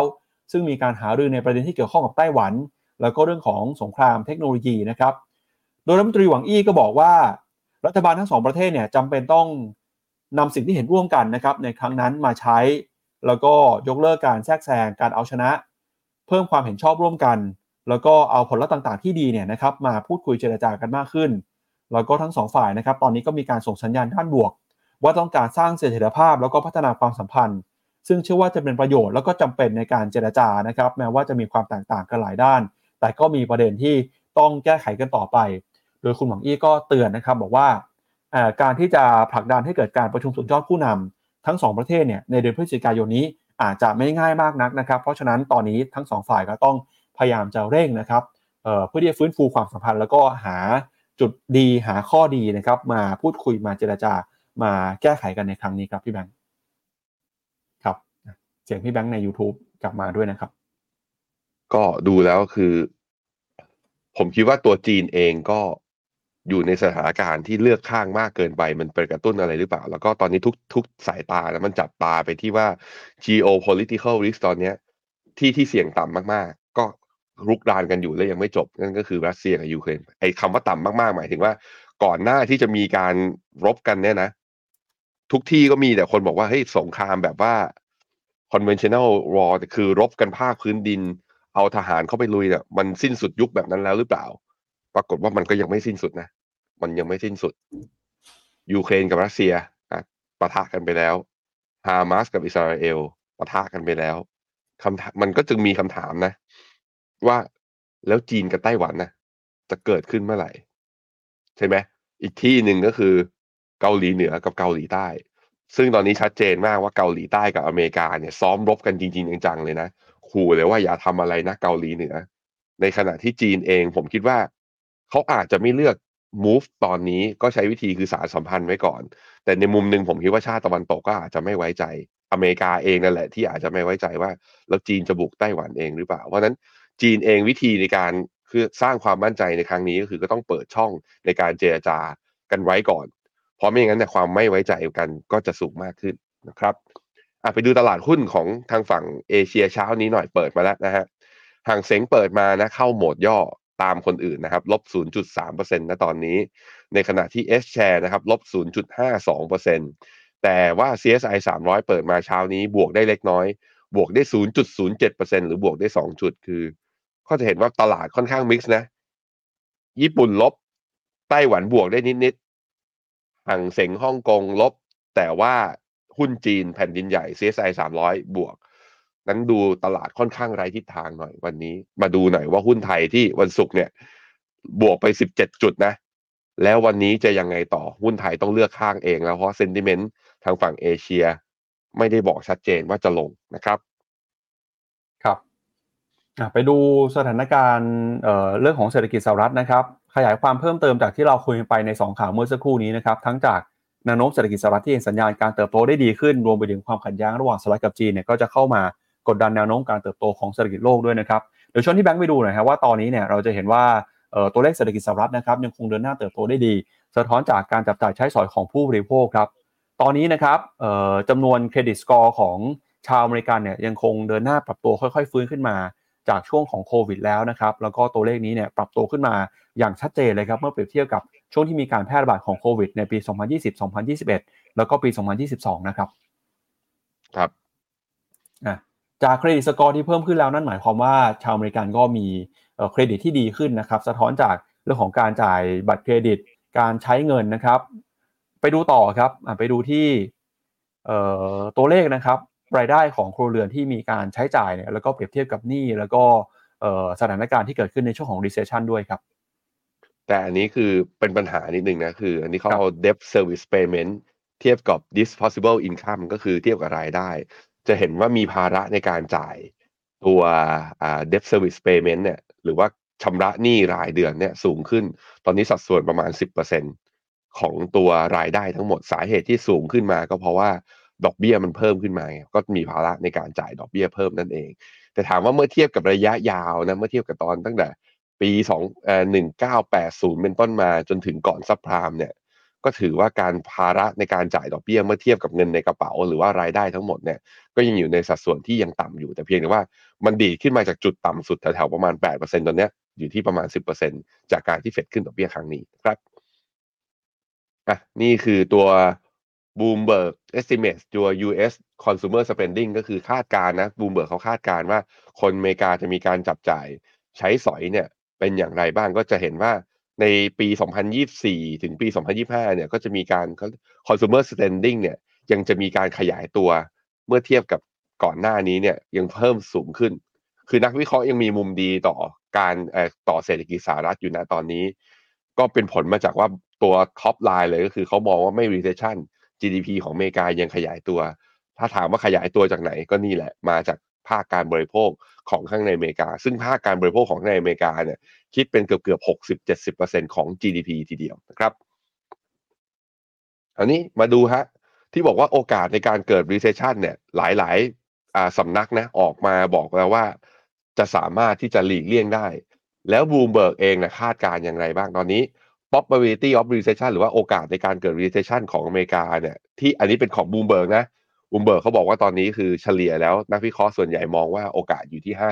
55%ซึ่งลงมาจากจุด peak นะจุด peak ของรอบนี้เนี่ยตอนต้นปีเนี่ยยังคิดว่าโอกาสที่จะ recession เนี่ยอยู่ที่ 65%อยู่เลย แต่ 55%ไว้ใจได้ไหมก็แสดงว่าตลาดยังมองครึ่งหนึ่งนะมีโอกาสครึ่งหนึ่งที่อเมริกาเสี่ยงจะถดถอย อีกครึ่งหนึ่งมองว่าไม่ถดถอยแล้วเพราะฉะนั้นก็ยังมีความเสี่ยงอยู่ เพียงแต่ว่าความเสี่ยงนี้ลดลงมาประมาณสัก 10%ในช่วง 6 เดือนที่ผ่านมาครับ ครับ แล้วก็อะตัวเลขเศรษฐกิจสหรัฐนะครับ แนวโน้มตลาดมองเป็นยังไงบ้างครับ ครับผมตัว GDP ของสหรัฐนะครับ ปีนี้เนี่ยน่าจะคาดการณ์จะโตอยู่ที่ระดับประมาณอ่า2.7 ถึง 2.8 แต่ปีหน้าเนี่ยจะเริ่มชะลอลงแล้ว จะอยู่ที่ประมาณสัก 1.5 เท่านั้นนะครับเอ่อสาเหตุส่วนหนึ่งที่ปีหน้าโตอ่าจะโตน้อยลง ผมคิดว่าก็นั่นแหละมันมาจากตัว probability of recession หรือว่าโอกาสในการเกิด recession ถึงแม้ว่าจะมีบางค่ายที่มองว่าจะไม่เกิด recession แต่ค่ายที่มองว่าเกิด recession คือเขาก็คาดการณ์ว่า GDP ติดลบไงไอ้กราฟเมื่อกี้บูมบิร์กคอนเซนแซสมันคือดูค่าเฉลี่ยของนักเศรษฐศาสตร์ที่วิเคราะห์ต่อมุมมองนั้นมันมีคนที่บวกคนที่ลบคนที่ลบเยอะๆ มันก็ถ่วงกันลงมา มันก็เลยทำให้ GDP ปีหน้าเนี่ยมีโอกาสชะลอนั่นเองนะครับ ครับซึ่งตอนนี้นักเศรษฐศาสตร์ แล้วก็บรรดาผู้จัดการกองทุนนะครับ ก็เริ่มมีการออกมาเตือนเรื่องของสถานการณ์เศรษฐกิจที่เปลี่ยนแปลงไป แม้ว่าเราจะบอกมาใน 2-3 ข่าวก่อนหน้านะครับ ว่าเศรษฐกิจสหรัฐเนี่ยยังคงส่งสัญญาณเติบโตได้อย่างแข็งแกร่ง แต่นั้นก็ตามนะครับจากแนวโน้มทางเศรษฐกิจที่เปลี่ยนแปลงไปเนี่ยก็ทำให้มีความเสี่ยงเกิดขึ้นมาเช่นกัน เดี๋ยวไปดูมุมมองของผู้จัดการกองทุนกันหน่อยฮะไปดูที่ท่านแรกนะครับ ก็ CIO ครับจาก Livermore Partners ออกมาเตือนนะครับบอกว่า จากแนวโน้มครับที่ผลตอบแทนพันธบัตรบาลของสหรัฐกำลังเดินหน้าปรับตัวสูงขึ้นมาอย่างต่อเนื่อง จากการใช้นโยบายการเงินที่เข้มงวดมากขึ้นนะครับ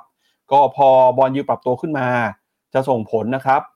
เป็นแรงกดดันต่อเศรษฐกิจของสหรัฐแล้วก็เป็นแรงกดดันต่อหุ้นด้วยนะครับ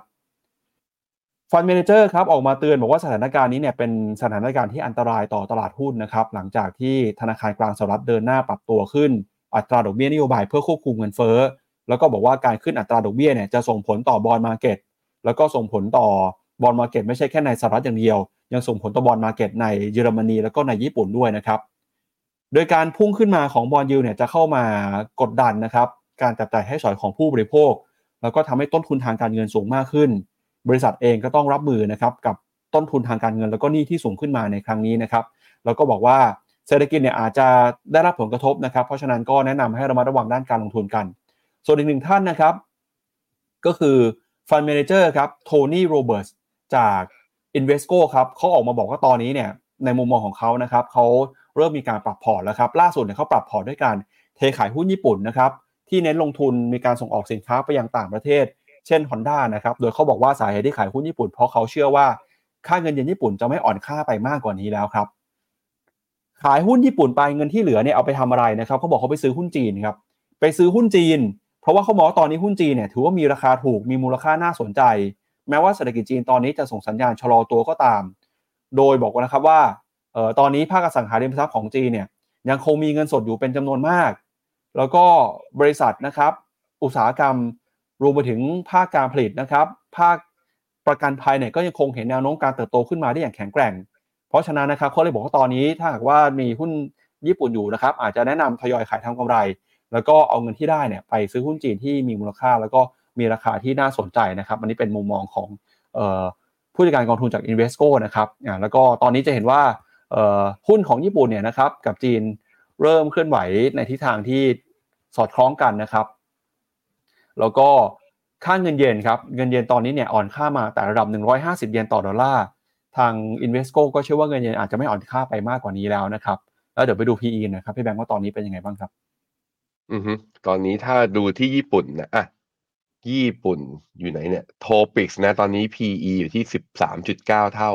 เมื่อเทียบกับค่าเฉลี่ยของตัวเองเนี่ย ถูกกว่าค่าเฉลี่ยของตัวเองย้อนหลังสิบปีนะ ของจีนเนี่ยตอนนี้ PE อยู่ที่ CSI สามร้อย PE สิบจุดหนึ่งเท่า ของห่างเสงเนี่ย PE อยู่ที่แปดเท่า โอ้แปดเท่านี่ถูกมากๆ ถูกมากๆ เมื่อเทียบกับค่าค่ากลางเนี่ยคือ ทั้งห่างเสงแล้วก็ CSI สามร้อยเนี่ย คืออยู่ในโซนถูกซึ่จริง ๆ แล้วมันอยู่ในโซนถูกมาตั้งแต่ต้นปีนะยังไม่ฟื้นขึ้นมา แล้วก็ EPS เนี่ยยังมีการหันเป้าดูอยู่นะครับ ถ้าดูอันนี้ผมอยากให้แคปจอเอาไว้ แล้วก็เอาไว้ดูภาพรวม อย่าง NASDAQ ร้อยเนี่ย เคยขึ้นไป P forward PE เนี่ยอยู่ประมาณสักยี่สิบสี่ยี่สิบห้าเท่า ตอนนี้ก็ย่อลงมาแล้วอยู่ที่ประมาณยี่สิบสองจุดหกเท่า ก็อยู่ในอ่าเขาเรียกว่าอ่า อยู่ในค่ากลางค่าเฉลี่ยแถวๆประมาณสิบปี ไม่ได้ไกลกันมาก หุ้นไทยเป็นไงบ้าง หุ้นไทยตอนนี้ forward PE สิบสี่จุดหนึ่งเท่านะ เราไม่ได้ถูกเท่ากับเกาหลี ไม่ได้ถูกเท่ากับญี่ปุ่น ไม่ได้ถูกเท่ากับฮ่องกง แต่ถูกเมื่อเทียบกับตัวเองในอดีต ไม่รู้ว่าแค่นี้เพียงพอที่ทำให้หุ้นไทยรีบาวได้บ้างไหม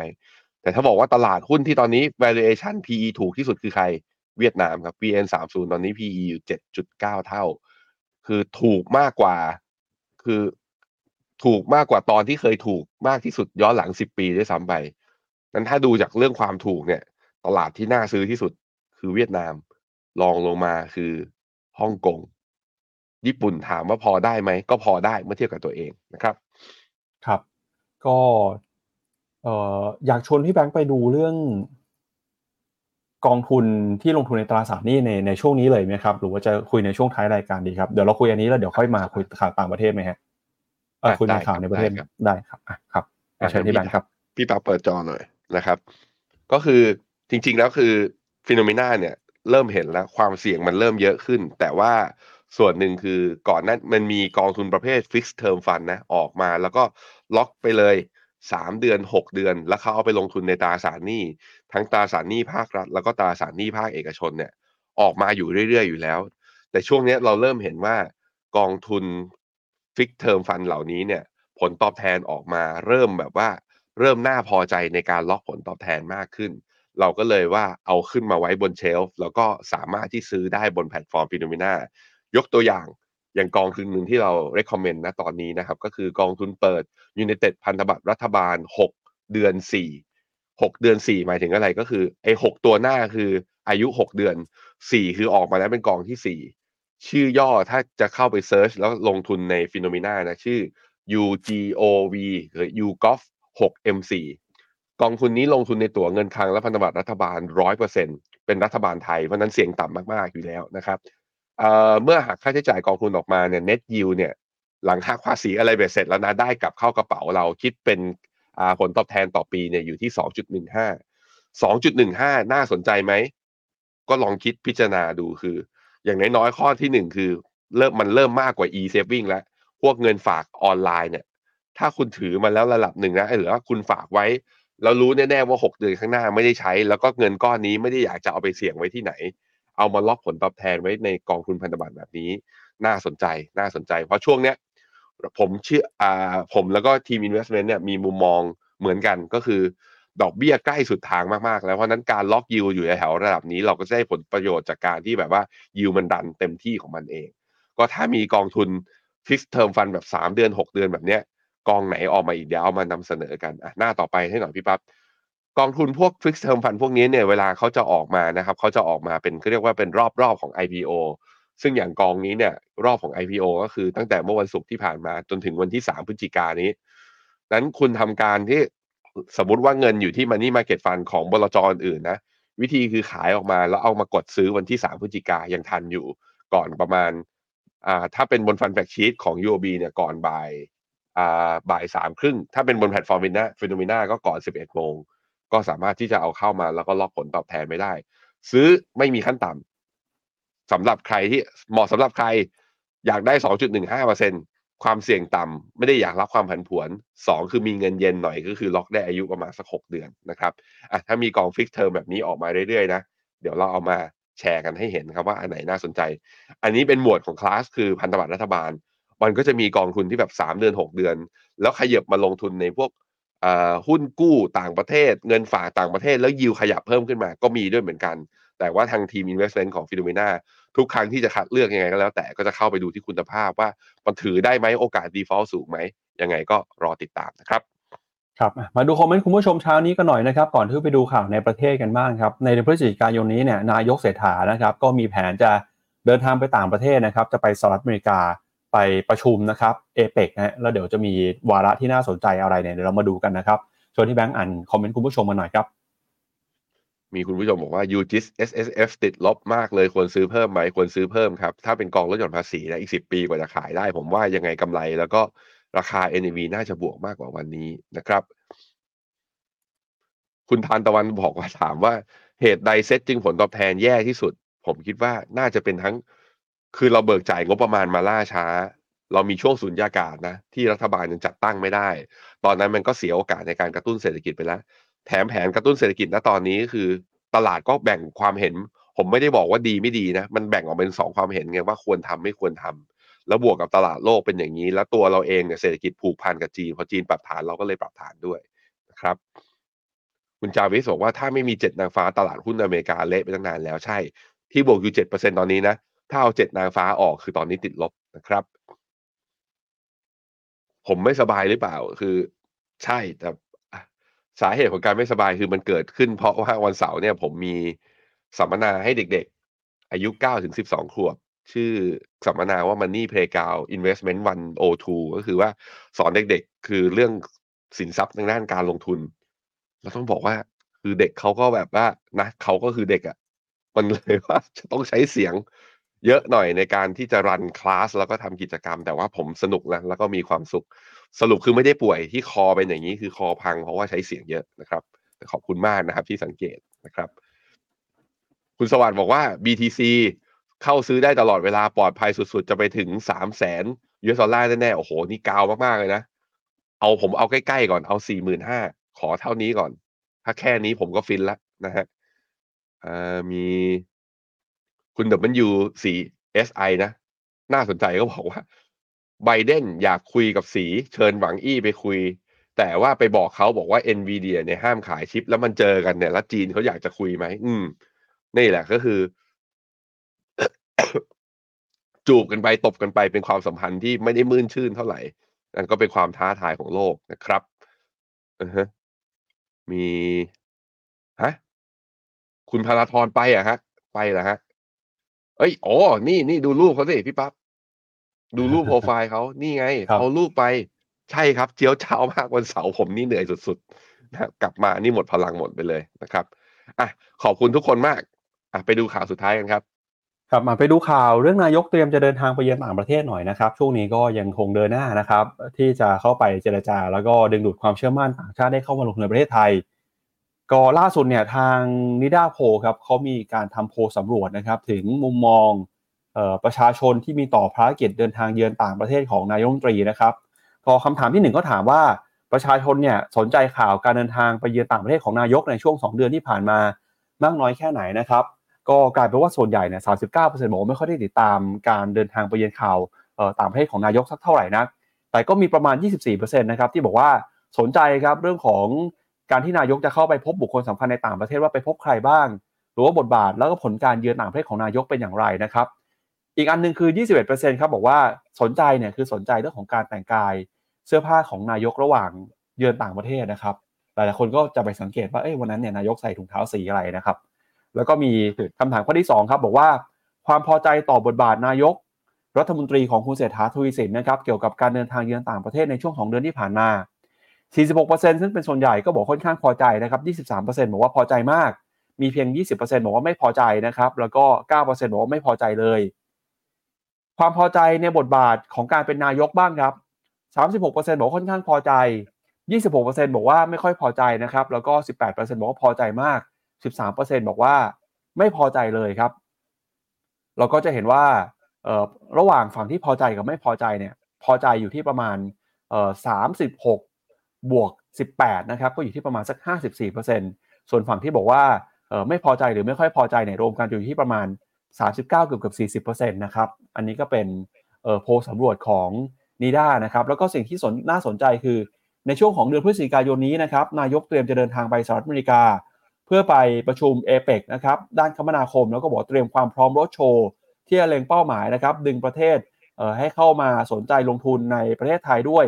ผ่านการเสนอขายโครงการนะครับ เชื่อมโยงการขนส่งระหว่างอ่าวไทยแล้วก็อันามันหรือว่าโครงการแลนบริดจ์ โดยกระทรวงคมนาคมเนี่ยได้มีการกำหนดรูปแบบนะครับทั้งหนึ่งคือ การพัฒนาท่าเรือน้ำลึกฝั่งอ่าวไทยแล้วก็อันดามันสองนะครับคือการเชื่อมการขนส่งระหว่างท่าเรือ แล้วก็นอกจากนี้นะครับก็มีการสนับสนุนนะครับให้ภาคเอกชนเข้ามาลงทุนนะครับในไทยด้วยนะครับเรื่องของโครงสร้างพื้นฐานต่างๆนะครับ ก็ถือว่าเป็นโครงการใหญ่นะครับที่มีมูลค่าสูงสุดถึง 1.4 ล้านล้านบาท โดยหลังจากที่คอรมอเห็นชอบแล้วเนี่ยนายกก็จะไปพูดคุยกับผู้นำของต่างประเทศ เกี่ยวกับโครงการนี้นะครับซึ่งก็บอกว่าผู้นำหลายคนตอนนี้ให้ความสนใจนะครับแล้วก็สนใจจะเข้ามาร่วมประมูลลงทุน โดยเชื่อว่าจะได้ผลการตอบรับที่ดีในการเข้าไปนำเสนอนะครับ ให้ต่อให้กับต่างชาติในการประชุมครั้งนี้นะครับเดือนพฤศจิกายนนี้ครับพี่แบงค์ครับผมมาดูที่เซ็ตครับเซ็ตเมื่อวันศุกร์เนี่ยผันผวนมากนะ เปิดมาบวกประมาณ 18 จุด แล้วบวกขึ้นไปถึง peak 20 จุด แล้วกลับมาติดลบเลย แล้วแต่ว่าท้ายตลาดเนี่ยกลับมาแล้วปิดบวกได้ 17 จุด คือแบบโอ้โห ผันผวนภายในวันคือแสดงให้เห็นว่าแรงซื้อเนี่ยเริ่มเข้ามา ซึ่งสัญญาณทางเทคนิคเนี่ยจะเห็นว่าเซ็ตทำ new low ก็จริงแต่ RSI เนี่ยเริ่มยกขึ้น คือ MACD ยัง low อยู่ยังทำ new low อยู่แต่ RSI เริ่มยกขึ้นแล้ว เพราะฉะนั้นมันเป็น hidden bullish divergence คือมีสัญญาณการกลับตัวอ่อนๆแต่ถ้าดูจากเช้านี้มามันขึ้นอยู่กับว่าเซ็ตจะ trade ด้วยตัวเอง หรือจะไปตามตลาดภาวะตลาดโลกกันอยู่ ถ้าไปตามตามภาวะตลาดโลกอะการ rebound อาจจะยังไม่ได้เกิดขึ้นง่ายง่ายขนาดนั้น ถ้าสัปดาห์นี้นะเซตกลับมายืนเหนือพันสี่ได้ ผมคิดว่ารอบ rebound จริง ๆ จะเกิดขึ้น ถ้ายังไม่ได้ก็ต้องระวังฮะเพราะผมลากฟิบเบอร์นันชี261.8 นะขึ้นขาลงรอบนี้จบได้แถวๆประมาณพันสองเลยด้วยซ้ำไป ซึ่งมันก็มีโอกาสเราก็เห็นกันแล้วว่า ถ้ากลุ่มฮามาสกับอิสราเอลขัดแย้งบานปลายยืดเยื้อทำให้ตลาดหุ้นทั้งโลกเนี่ยยังซึมอยู่ หุ้นไทยลงมากกว่านี้ก็มีโอกาส แต่ถ้านะคือ การรณรงค์หยุดยิง UN แข็งขันจริง อิสราเอลกับปาเลสไตน์และกลุ่มฮามาสกลัวว่าถึงว่าจะมีประเทศอยู่แต่ว่าจะทำการค้าขายกับประชาคมโลกไม่ได้ ต้องมาโดนกลัวแดงกดดันเรื่องนี้ แล้วหันหน้าเข้าเจรจากันได้เนี่ย ผมคิดว่าตลาดก็อาจจะอยู่แถวๆบริเวณนี้แหละเซ็ตอินเด็กก็อาจจะแนวแนวรับก็อยู่ตรงนี้แหละ คำถามคือตรงไหนไงเชื่อแบบไหนหนึ่งหรือสองผมก็ไม่รู้อะเรามาภาวนากันแต่อย่างน้อยๆนะอยากให้ผู้บริสุทธิ์และเด็กเล็กเด็กน้อยนะไปดูคลิปแล้วก็เศร้า แล้วมันก็ทำให้ภาวะจิตเรานะจิตตกแล้วก็ห่อเหี่ยวไป หวังว่าเหตุการณ์นี้น่าจะควรจะเป็นครั้งสุดท้าย แล้วขอให้หยุดยิงกันได้โดยเร็วนะครับครับเอาละครับมาอัปเดตตัวเลขของตลาดหุ้นเอเชียเปิดตลาดมาเช้าวันนี้กันหน่อยนะครับนิกเกิ225 ของญี่ปุ่นเปิดมาวันนี้ติดลบไปนะครับลบไป 1.2% แล้วก็หุ้นจีนเปิดมาก็ลบเช่นกันนะครับเซี่ยงไฮ้ Composite เซินเอ่อเซินเจิ้นไชน่า A50 ติดลบไปประมาณ 0.4 ถึง 0.1%นะครับแล้วก็ฮังเซ็งฮ่องกงครับเปิดมาติดลบไป 0.8 นะครับก็ลุ้นกันครับว่าหุ้นไทยวันนี้เปิดมาจะเป็นยังไงบ้าง เมื่อวันศุกร์ที่ผ่านมาหุ้นไทยก็บวกขึ้นมาถึง 17 จุดนะครับปิดไปที่ 1,388 จุดครับเอาละครับ และนี่ก็เป็นทั้งหมดนะครับของรายการข่าวเช้า Morning Brief วันนี้ครับ เราสองคนและทีมงานลาคุณผู้ชมไปก่อนนะครับ พรุ่งนี้กลับมาเจอกันใหม่ วันนี้สวัสดีครับ สวัสดีครับ f i n o m e n a e x c l u s i v e บริการที่ปรึกษาการลงทุนส่วนบุคคล ที่จะช่วยให้เป้าหมายการลงทุนของคุณ เดินทางสู่ความสำเร็จ ไม่ว่าคุณจะเป็นนักลงทุนสายไหน เริ่มต้นที่ 5 0 0 0 0 0 บาท สมัครเลยที่ f i n o m e f i n o m e n a e x c l u s i v e หรือ line at f i n o m e n a p o r t คำเตือน ผู้ลงทุนควรทำความเข้าใจลักษณะสินค้า เงื่อนไขผลตอบแทน และความเสี่ยงก่อนตัดสินใจลงทุน